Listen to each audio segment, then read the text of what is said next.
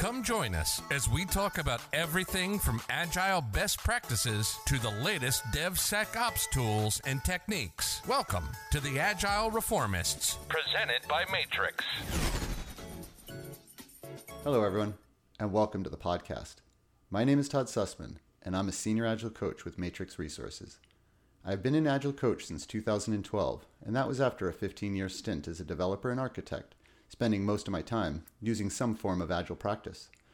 I've seen and heard a lot in that time, and one thing I've heard is organizations using the words adoption and transformation interchangeably as it relates to Agile. On the other hand, really focus on long running, cross functional, and sustainable teams. These teams are aligned with customer experiences or product lines. They expect to measure their alignment by looking at things like rapid innovation or the ability for continuous delivery in the name of faster market validation. And this is one of the main reasons why transformations fail. It affects the power and control structure that currently exists, and that can make people rather defensive. In an adoption, only the team changes the way they work, but in a transformation, the entire organization, including HR, finance, marketing, operations, they'll all have to change the way they get work done. And while it might sound all doom and gloom if you are in or have completed an agile adoption, but that's not the case. I've seen some very successful adoptions where things like predictability and quality were the main benefits that the customer desired. By implementing Scrum, they put a focus on things like having a product owner who will be accountable for a prioritized backlog, allowing the team to focus on a single source of work, fostering team ownership of sprint deliverables, and focusing on T and pi shaped members, increased transparency with shorter feedback loops, and of course, a focus on reducing waste, such as context switching or too much upfront planning.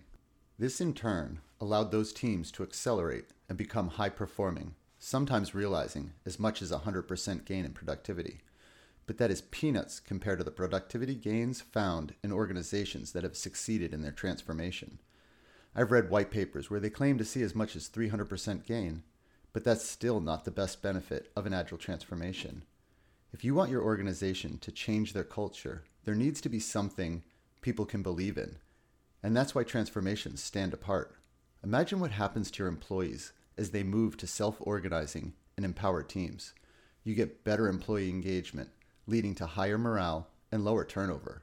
You get more creativity and innovation as the teams take ownership not just of the deliverables, but the outcomes themselves. And just like in the Spotify model, you should see a reduction in oversight and managerial layers between the customer and the delivery arm. But as I mentioned at the beginning, agile transformations are about changing culture. Agile should not be the goal, it is simply the mechanism that allows you to take advantage of the changes in that culture. If you're interested in learning more about how you and your organization can drive that cultural change to include things like increased focus on customer satisfaction, employee engagement and respect, investing in cross functional teams, and adopting a growth mindset, please reach out to me or any one of my colleagues here at Matrix Resources. Thanks, everyone.